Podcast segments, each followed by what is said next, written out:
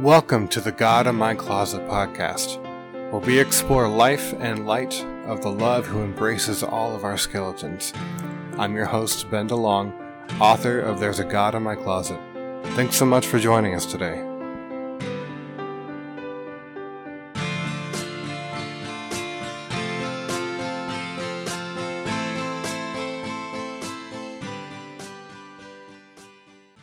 Well, hey everyone. This is uh, part two of my conversation with Dr. Paul Fitzgerald. Um, we're going to continue discussing the dynamics of internalized shame and trauma in our lives and our spirituality and relationships. Um, in the first part of the conversation, we talked a lot about sort of diagnosing that, like what that looks like in our lives. We're going to talk a little bit more about that in this part, but then we'll also get into what it looks like to heal and move forward. Um, if you didn't listen to the first part, I would definitely recommend going back and listening to that. It will give you context for what we what we talk about in this part. With that said, uh, here is part two of my conversation with Dr. Paul Fitzgerald. Now, mm. those, those three rules don't talk, don't feel, don't trust. Those three rules perfectly design a, a block to intimacy. Oh, yeah. I I want to go back to the the uh, that second that second core rule of of that you can't feel certain things.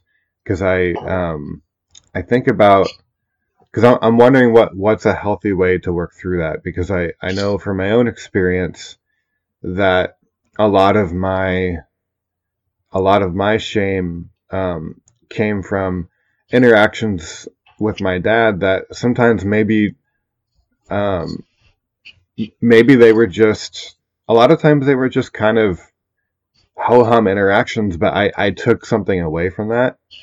And um and so now and so I held on to this for a long time and then but as I got older and I started to become more self aware and find healing, I I can touch that in myself and then I can see I can see, oh, I misinterpreted that. He didn't do this because he didn't love me or because he was rejecting me. He did it because, you know, he had his stress and he didn't know how to handle it because his parents didn't know how to handle it. Like what what's a healthy way to work through that um, where you you can talk about, you know, your feelings are legitimate, but let's talk about what also what's actually going on. Well, it's uh, it, it, it certainly is a process to be able to do that. Um, uh, we have a sign we still use in the seminar that was there when you went through. Um, you cannot change or heal what you don't acknowledge. Right. Yeah. You, you have to be able to acknowledge the reality of what was going on. Yeah. Um, some of some of us have minimized victimization, minimized situations, um, and particularly with parents. Um, my parents were poorly educated, maybe third or fourth grade education, hardworking people, not a lot of relationship skills. Yeah. And, and I had I had to come to a distinction between the mother and father I knew they would have been if they knew how to be. Yeah. And the mother and father I really experienced. Right. Because if I have to lie about my experience in order to honor them, then I wind up not honoring them or me. Right. Yeah. I think it's also a, a, an awareness that we often we often put expectations on parents that we would never want our children to put on us. Yeah, yeah. Like somehow they should have known better. They should have been better. They should have been perfect. yeah. And, and they all they all come wounded. Yeah. And uh, and as an adult, we began we can begin to let go of those shoulds and expectations and realize they came with baggage. Yeah. And we had no idea. As children, we needed them to know what they were doing. Yeah. Because without them knowing what they're doing, we're really in trouble. Yeah. But that's a that's a childish expectation rather than a, an adult expectation. Yeah. I, I think too, Ben, um, something that um, I'm working with these days. It's a different, a little different approach than uh, than I was using back when you came through. I actually just started using it. Um, the, the language we use about feelings often comes shaped in the form of uh, I am blank. I Mm. am angry. I'm hurt. I'm sad. I'm disappointed. Mm. When we say that with that sentence structure, we're implying that that feeling is me, and Yeah. it's at least it's as big as me, or maybe bigger. Yeah. And a language shift that I'm encouraging people to consider, because when it's bigger than me, I, I feel engulfed in it. Yeah. A language shift that doesn't deny the feeling is sounds something like this. I'm sensing something in me feels angry. Oh yeah. I'm sensing something in me feels hurt or sad or confused. Mm. That's good. So it's a shift from being engulfed by it to being with it. Mm. And being with it, I can be with it with some compassion.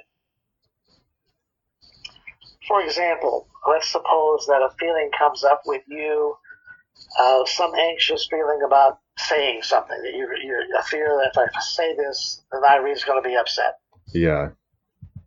I'm sure that's never happened in your life. So I'm sensing something is afraid that Irene's going to be upset. I'm going to acknowledge that and say hello to it. That, that's a feeling I've felt before. And I can be with it with compassion.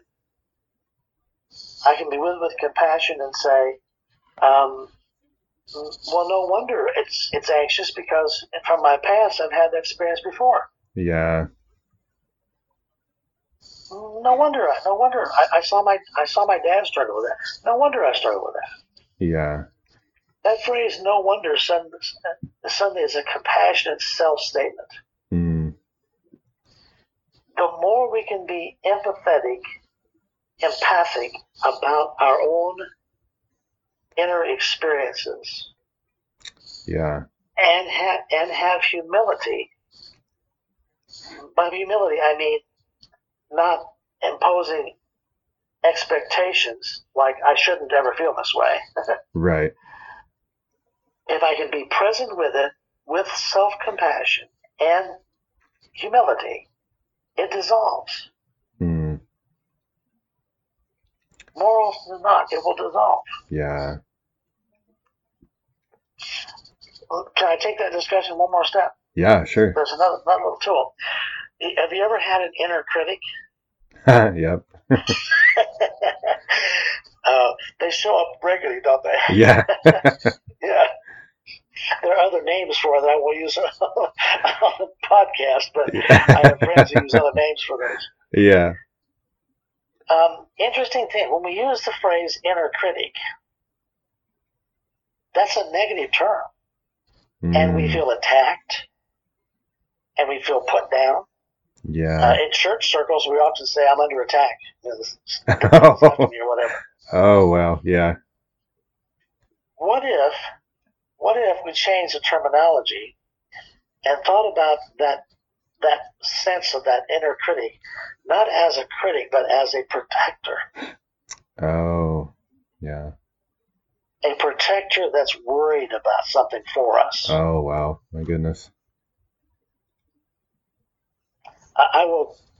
You you haven't had your adopted son for long, so it may not have happened yet. But sooner or later, he's going to want to do something that you don't feel comfortable in doing, Yeah. and very likely, he's going to look at you as a critic. Mm. And all the time, you're really trying to protect him. Yeah. Wow, that's so good, Paul.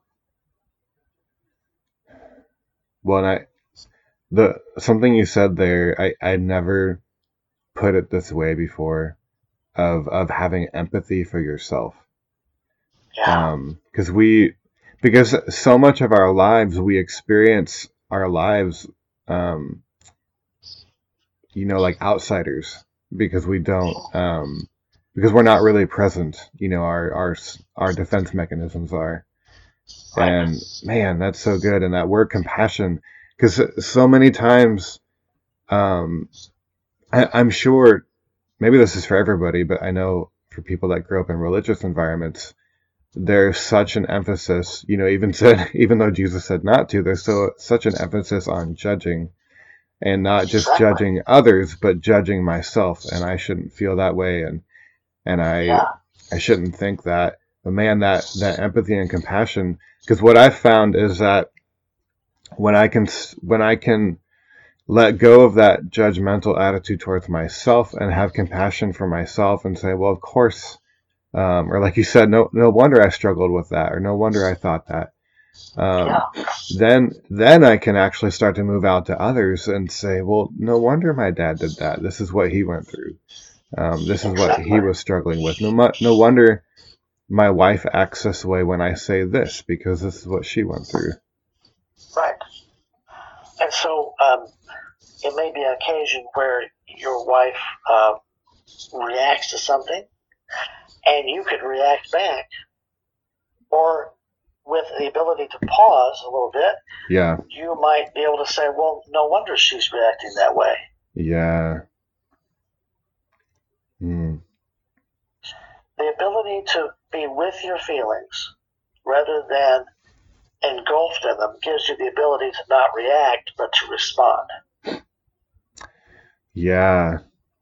Yeah, let's let's talk about that a little more because um um you know uh, for for people who um that maybe they haven't explored these topics very much and they haven't been honest about what they're struggling with it this can almost sound selfish you know what i mean when when you don't understand it and and it um because it sounds like well you're just talking about what you went through or you're you know playing the victim or whatever.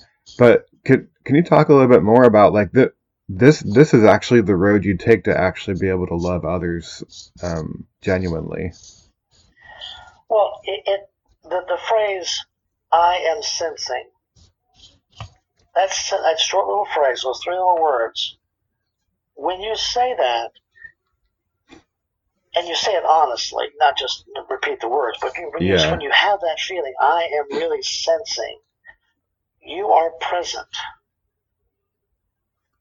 You're present with everything that's going on. yeah when you are present here and here and now, you're not in the past, you're not in the future, you're present, you're less judgmental about things. mm, yeah You have perspective. And when you can say, I am sensing something in me, it's not me, mm, it's something in me feels X, Y, or Z.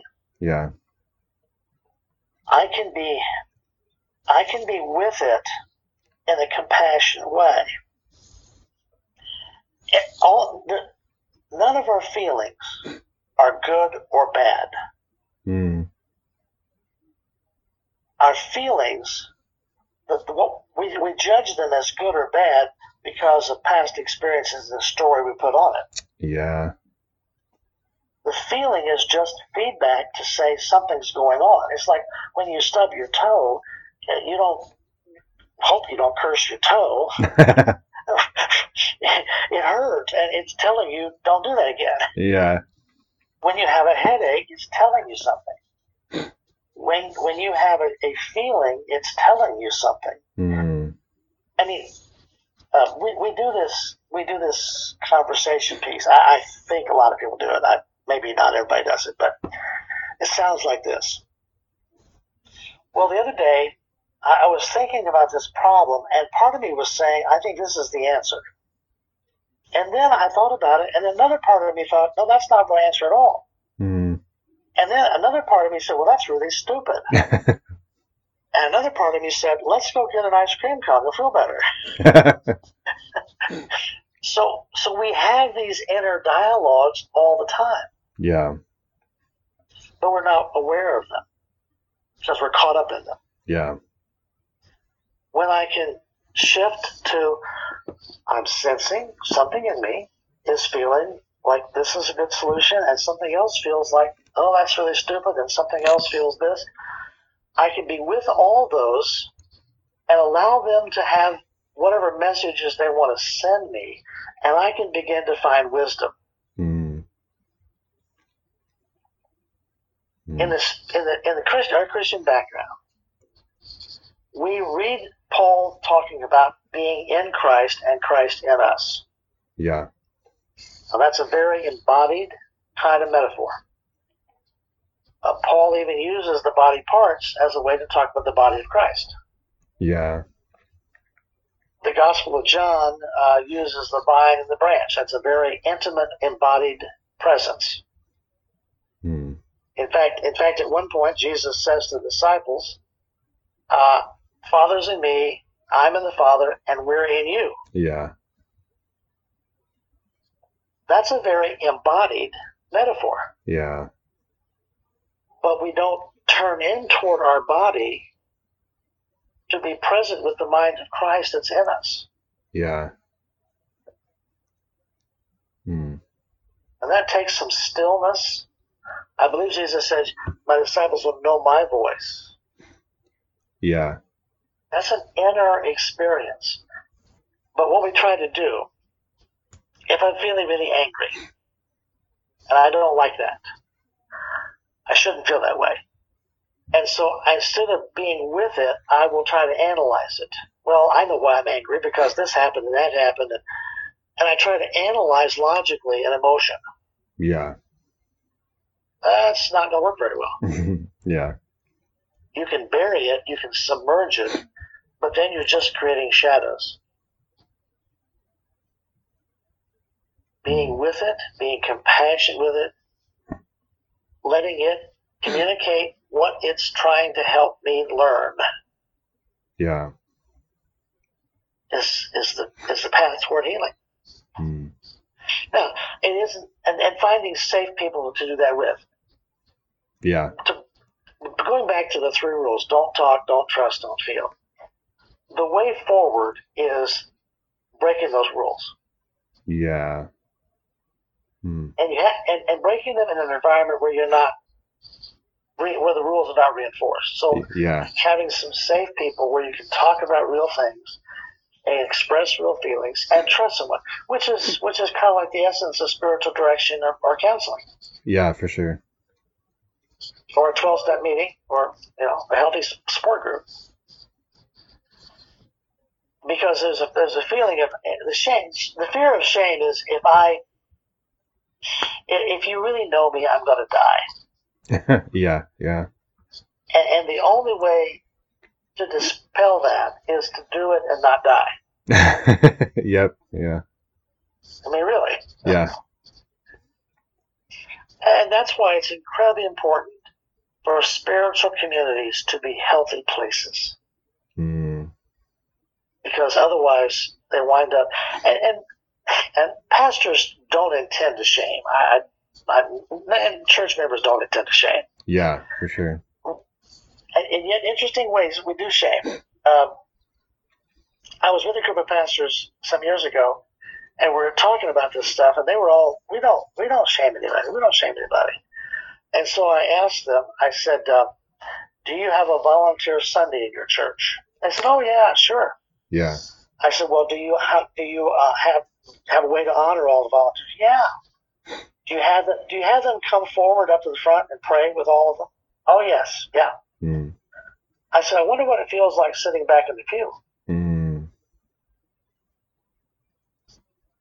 Because it's like, oh, I didn't volunteer. Like it's like I'm I'm back here by myself, and all these other people are doing this. I don't think I'll come next year. Yeah. yeah. I mean, who wants to be singled out? Yeah. So it, it's not intentional, but more shame sensitive we are, the more we can see it where it may not even, the intent, the intent and the impact is not the same thing. Right. I can have an intent that's healthy, but the impact on somebody can be devastating and hard. I can't control all that. Yeah. But I can I can know my intent. Yeah. Mm. Man, when you talked about, um, I mean it, it's so true. Like you feel like if people know you, you're, you're gonna die, and there's, yeah, there's been times where, you know, I, I haven't, I haven't felt good about something or I've been bitter or angry and and Irene, you know, she's not gonna let me stay that way. And so she right. she asked me what's wrong and I'll I will literally be shaking as I'm telling it to her. Right. Um yeah. Yeah, enough shame can put us into a fetal position. Mm, yeah. Uh, when I mentioned about the baby bending over, eyes down, that's that's a, that's a fetal position. Just bending over, hiding eyes. Mm.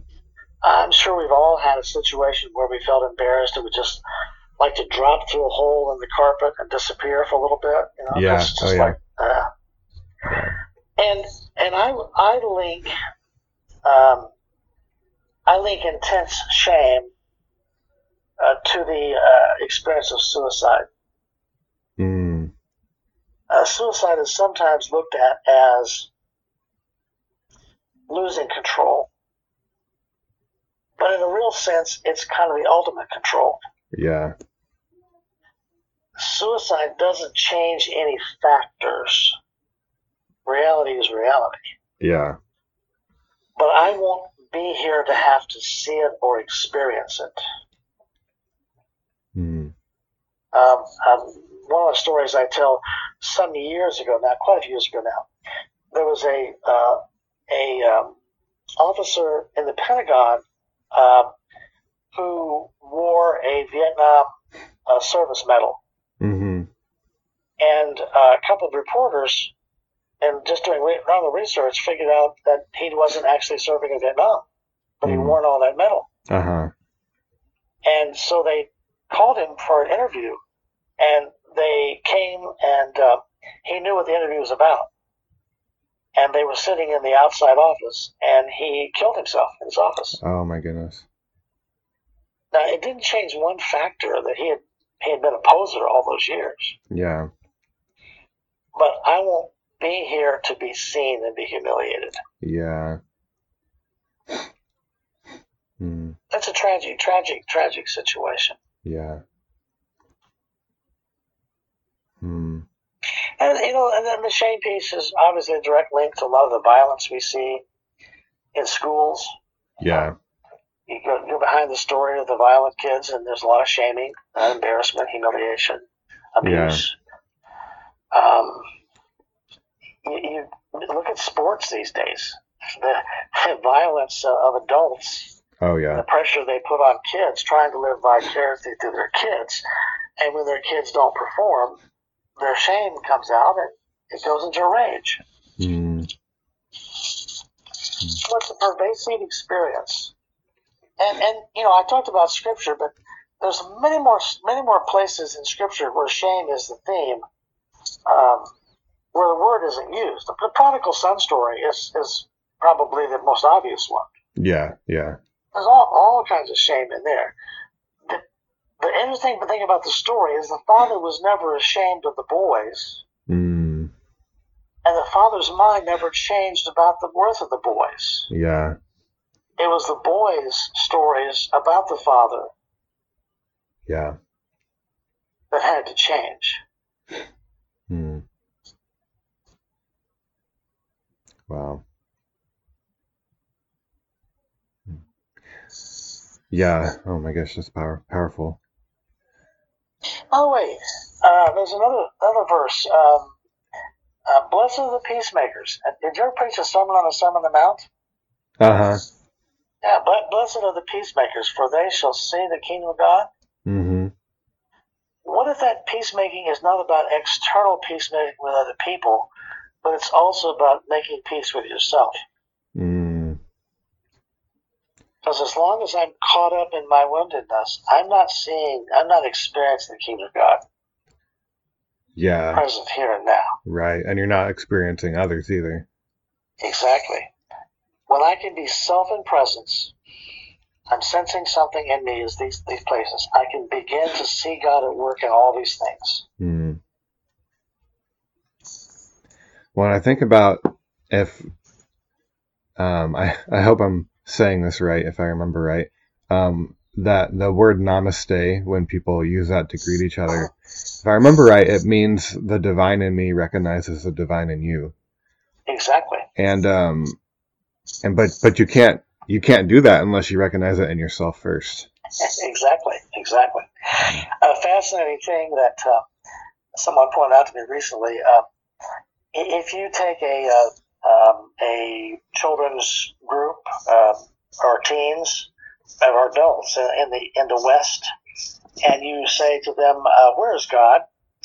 Almost all of them will point up in the air. Yeah. If you go to the East and you say to a Hindu child, "Where's God?" they'll point in their heart. Oh yeah. We have a separation theology Yep. Of God out there waiting for me to be good enough Mm. to get to be acceptable. Yeah. Um, I, I tell a story these days, uh, kind of a joke. Uh, I'll share it with you if you're open to that. For sure. Yeah. It's one of those. Um, it, it, it ties into this point, by the way. Mhm. um, it's one of those a man dies, goes to heaven stories. Yeah. Meets Peter, Peter at the pearly gates. Yeah. And so this guy walks up, and Peter's checking his checklist, and he finds his name. He says, "Okay, yeah, I got your name here. How many points do you have?" Hmm. The guy said, "I got to have points." Peter says, "Yeah, you got to have a hundred points." He said, "Well, I was a pastor for 25 years." And Peter says, "Well, I'll give you one point for that."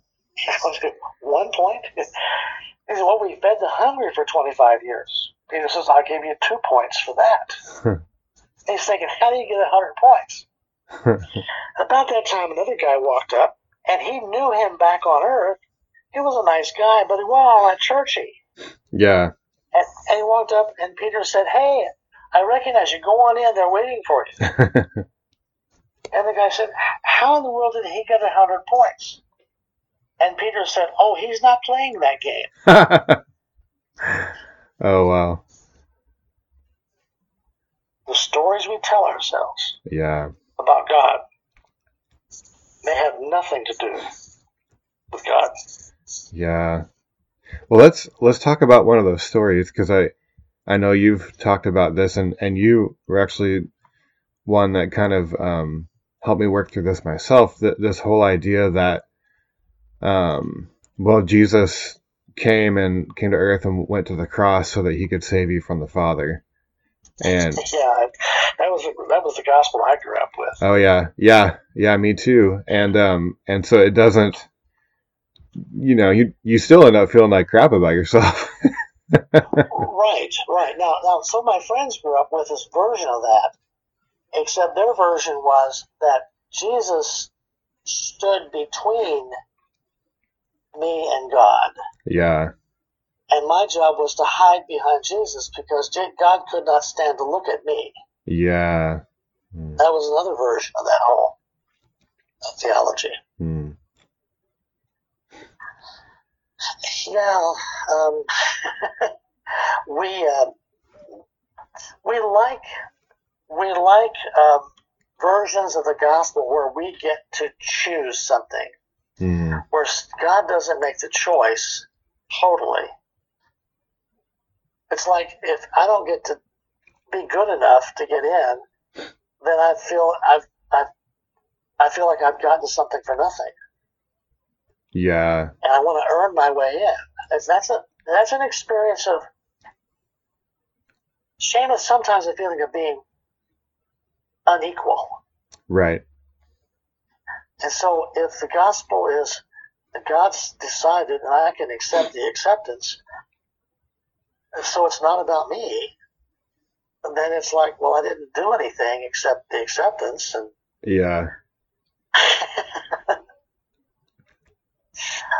the uh, a, a phrase, a, a place I go to these days to uh, emphasize the grace of God.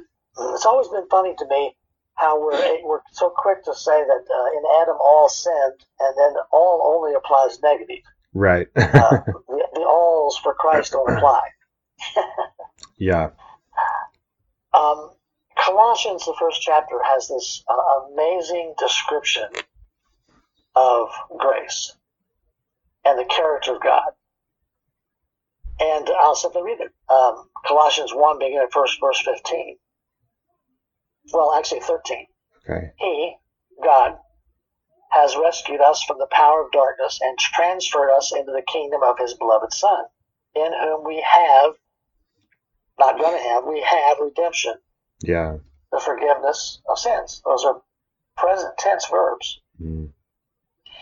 He, Jesus, is the image of the invisible God, the firstborn of all creation, all. And for in him all things in heaven and earth were created, things visible and invisible, whether thrones, dominions, rulers, powers. All things have been created through him, for him. He himself is before all things, and in him all things hold together Mm. in verse 19. In him all the fullness of God was pleased to dwell, and through him God was pleased to reconcile to himself all things, whether on earth or in heaven, by making peace through the blood of his cross. There's the word all there is used about, I don't know, 10 times. Yeah. And we and we're taught to read over that, and it doesn't mean all. It just means all. It doesn't mean all. yeah. and um, so I I have a very I think Jesus Jesus centered image of God these days. Well, and it, it, you know, talking about that that joke of not playing that game. Um, the gospel for so many people is that there's there's something wrong with me, and I need to fix it. and Yes, but the truth is, there there's nothing wrong with you, right. and you Yeah. you were created good, and and you still are good. The the story of the prodigal son is, is a shame story. Prodigal son left home. He's he's done the most uh, dastardly, awful, shameful thing any Jewish parent could ever imagine. He comes home with a a, a made up story, uh, Mm. begging to just be a, a servant. Yeah, He knows he's not acceptable. And the father doesn't pay any attention to it.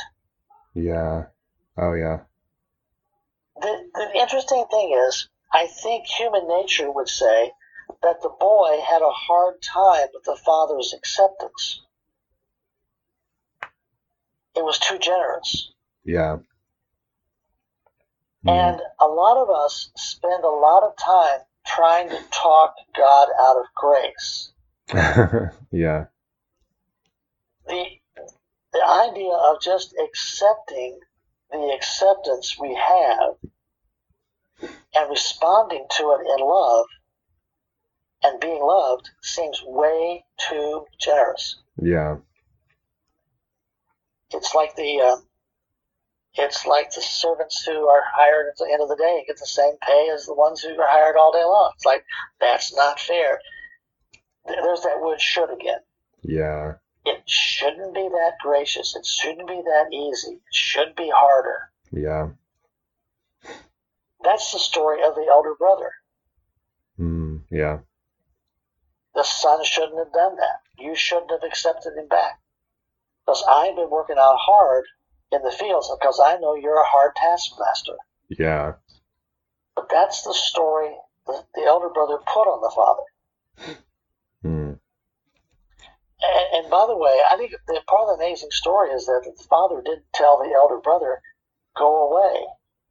right, He simply said, when you want to come in, come in. yeah, And he, like a lot of us, made his own experience of hell by the story he put on himself and the father yeah, outside the party, smelling a barbecue. mm. And every everything I have is yours, and you are always with me. Yeah, yeah, I, I do think there's a funny line there.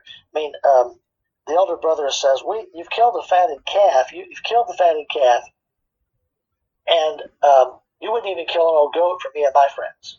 Mm, And I know this is not written in scripture, but I have a feeling the father said it. I think the father said, "Oh, by the way, that fatted calf that was yours because I I divided everything. Sorry about that."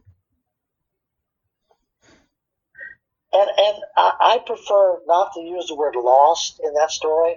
hmm The Greek word the Greek word there can also mean missing. Oh yeah. The boy was in before he was out. Yeah. Right. And almost all the parables, if you look at the parables closely, the stories are about people or things that are in before they're out. The lost sheep, the lost coin, the lost boy, Yeah. they're missing. Yeah. Hmm. When we use the word lost, it is so tempting to say, well, they're lost, I'm found. Right. Yeah. Or I'm, I'm lost there. It's like, it's like, it's like dualism, Yeah. either or black or white. It's not, it's not a non-dual experience. Yeah. Yeah. Yeah.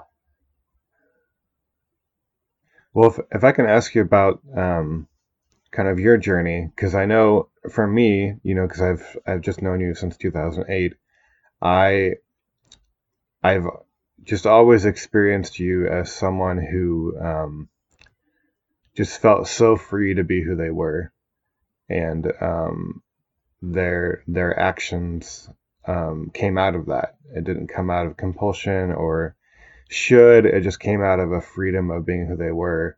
Um, and and yet you've talked about before, and you, you talked a little bit today about how that that wasn't always the case for you, and you you um, at times just felt so much pressure to to work hard and to earn something and to be you know the hero for other people. So how how um what did that journey look like for you to work through that?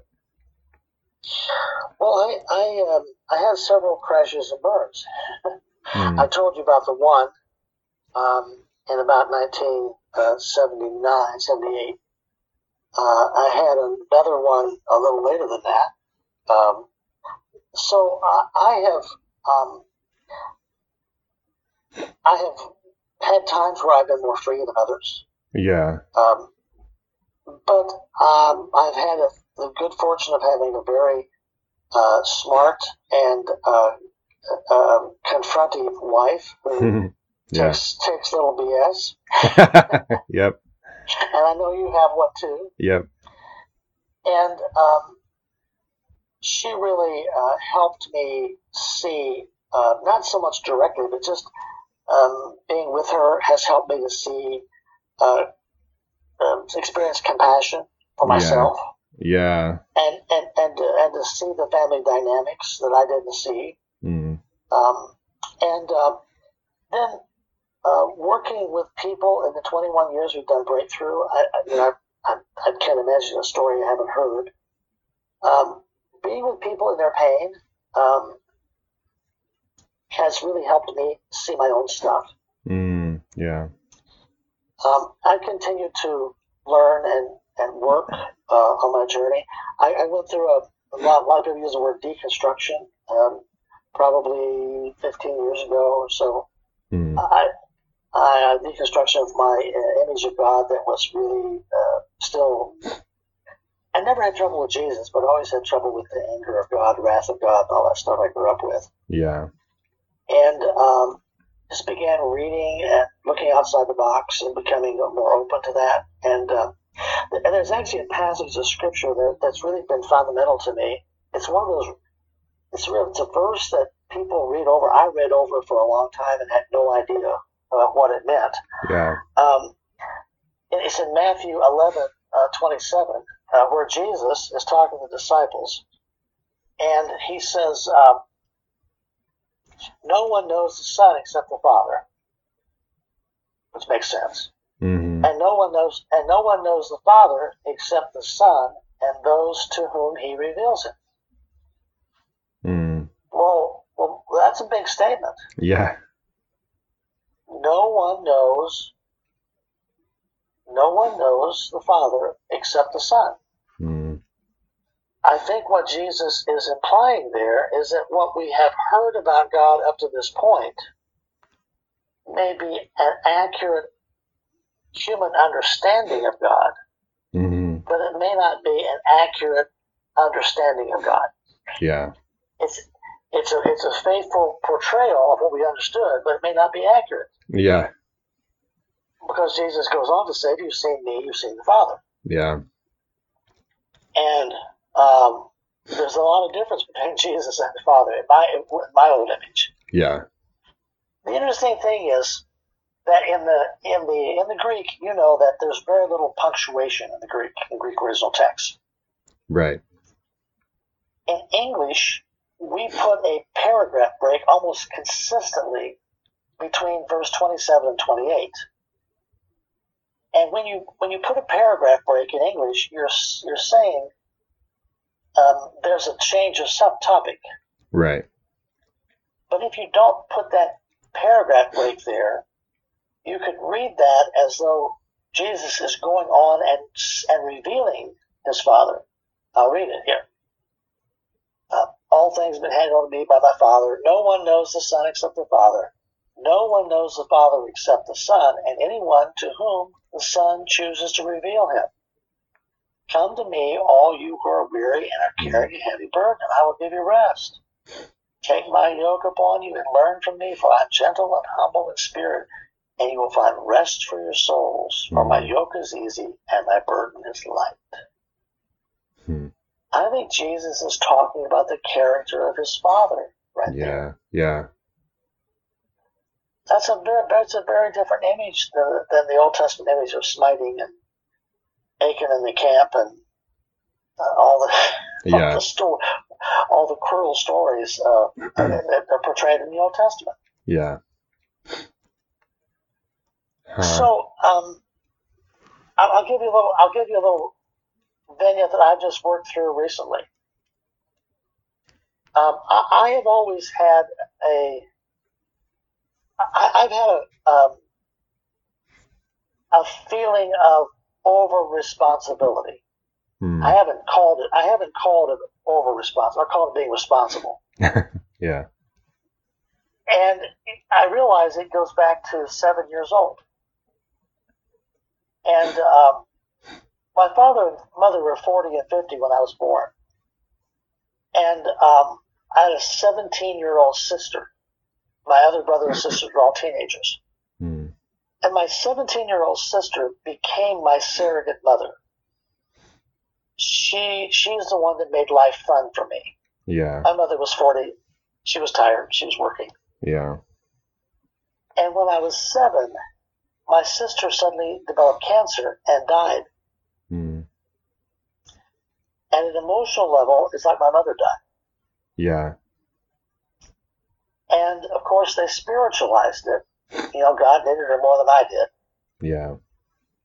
And I, I knew at seven years old that my mother was so fragile that she could not handle me grieving the way I wanted to grieve. Wow. And I felt responsible to put on a front, to be the big boy. Yeah. And I had heard a lot of sermons about praying and miracles, raising people from the dead. At seven years old, I was praying, praying feverishly that they would raise them. My, my mother, my, my, my sister would be raised from the dead. Yeah. Well, obviously that, that didn't happen. And I remember looking around at all these people, and I, I, I couldn't say what I wanted to say. Yeah. And uh, it wasn't long ago, uh, through a process that I, I'm teaching people these days called, days called focusing, is I got back to that seven year old boy and I helped him stand up on his chair in that funeral parlor Hmm. where all these pious words were being said. And I let him scream out BS Hmm. Because that's how I felt. Yeah. But I, I but that was stopped. That was a stopped process for me. Wow. And so it has really helped me to go to another level of saying, okay, I, I, I am responsible, but I'm not over responsible. Yeah. I don't have to, I don't have to take on the results of things anymore. Yeah. And so it's been a healing process at, at, at various steps. And uh, I'm very thankful for that. Yeah. hmm. I tell people that I'm still trying to figure out what I want to be when I grow up. yeah. Uh, I I don't I don't know what it is about that verse that you mentioned of um, no one knows the son except the father and no one knows the father except the son because I I totally overlooked that verse too and then when you pointed out to me it was like a little mind bomb went off.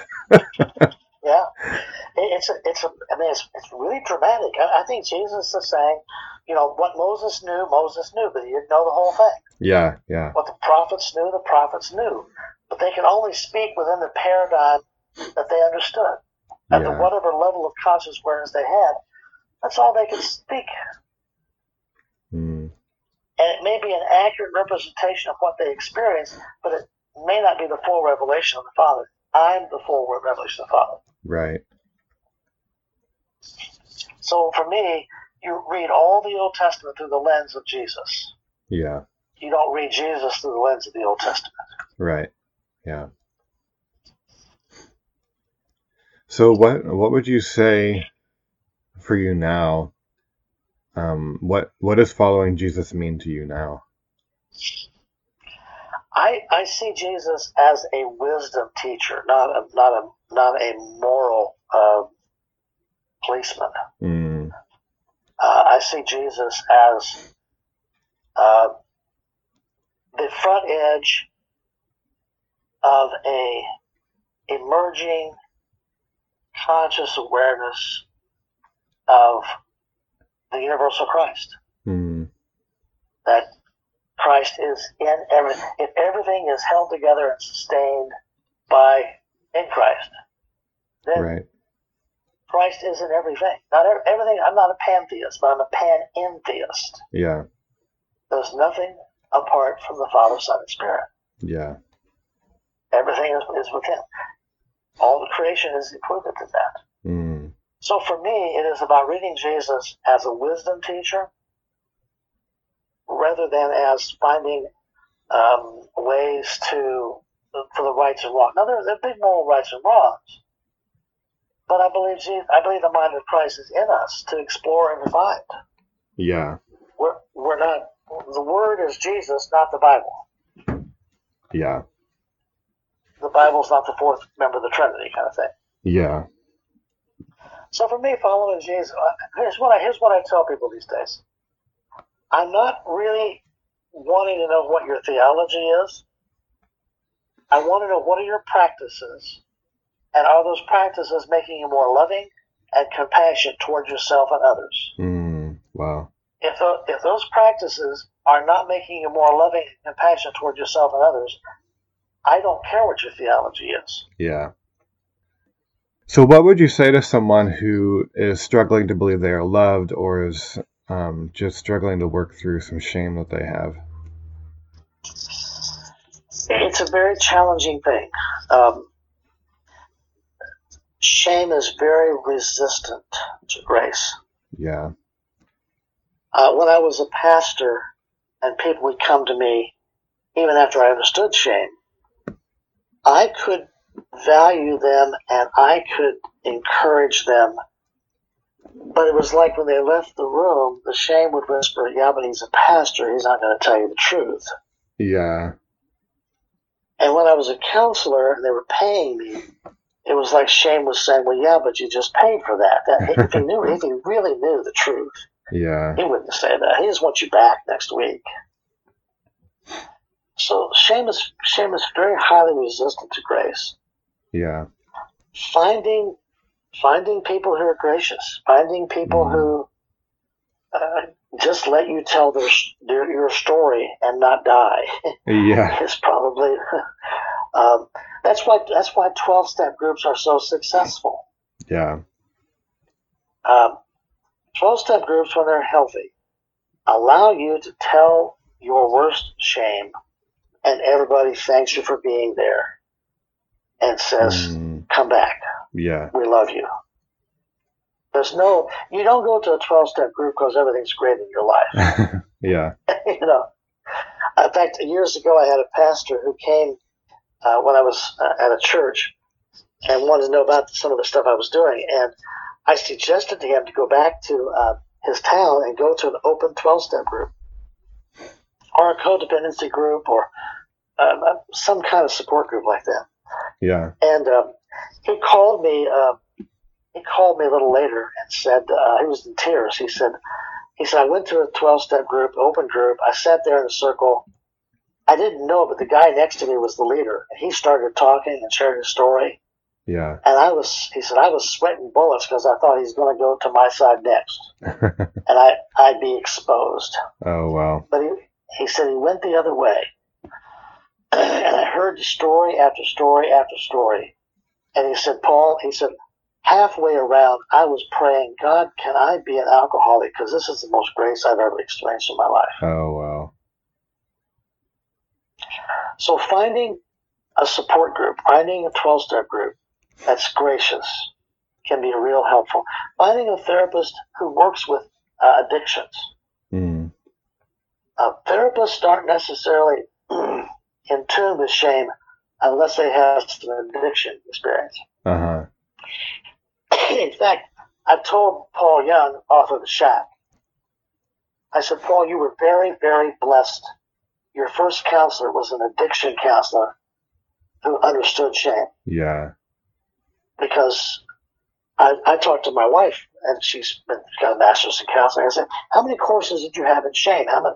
She said, None. It wasn't even mentioned. Wow. So counselors don't necessarily, these days, maybe a little more than those days, but Yeah.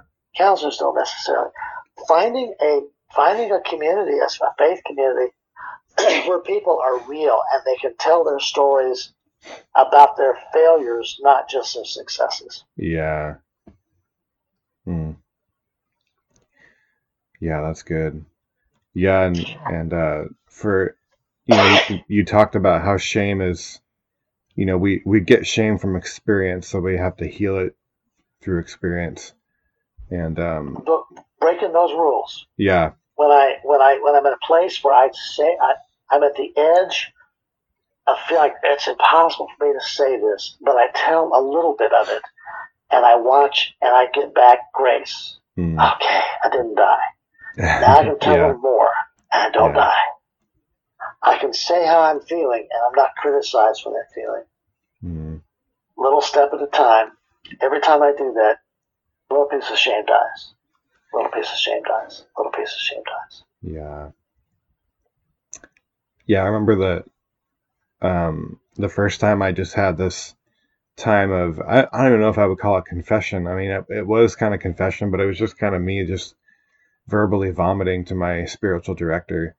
And I Yeah. I got I got to the the church and I I pulled up and I parked and I contemplated leaving and and never seeing him again, but I I went in and and it was you know so hard to get that first thing out but then when i got that first thing out and i saw that in his eyes he still cared about me then i Yes. i couldn't stop talking yes, yes, exactly. That that that empathetic, uh, empathic person who uh, is non-judgmental, who models to us how to be empathic and non-judgmental with our own stuff.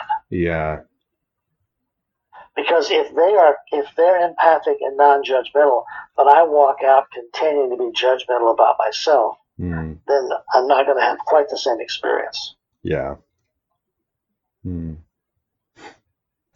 Yeah and um for those that are that are listening that's that's such good words of, of finding some person or some group that you can do that with but if you um, are in the Kansas City or Arkansas area or can get there. Um, I just I can't say enough about the breakthrough seminar and, and everything that Heart Connexion does. There's just so much healing through that.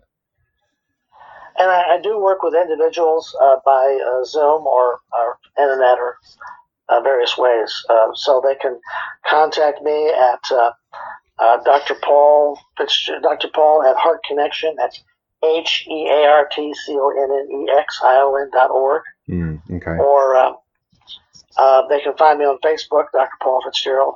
Um, happy to be of any help I can be. That's great, Paul.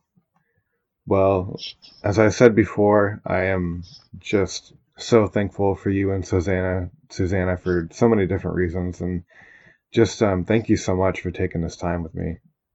Absolutely. It's always a delight, Ben. I'll, I'll keep watching from afar and cheering you on. Oh, thank you.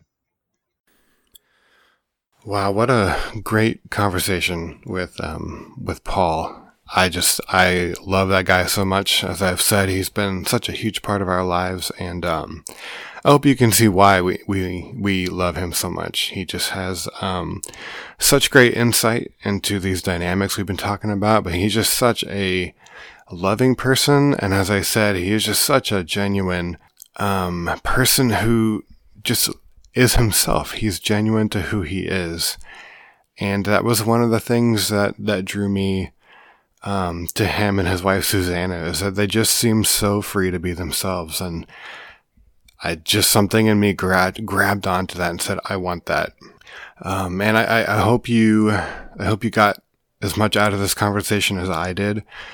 Um, I love that whole concept that he talked about, um, about those, those three rules of dysfunctional families or dysfunctional environments and about how Healing from shame is about breaking those rules in healthy and safe environments, whether that be in a healthy spiritual environment with a friend, a therapist, a spiritual director, whatever that looks like, breaking those rules, talking about the things that we haven't been able to talk about, sharing the feelings we haven't been, been able to share, and finding people that we can trust with all of that. Such good stuff. And I would just encourage you um, to find those um, opportunities in your life to do that.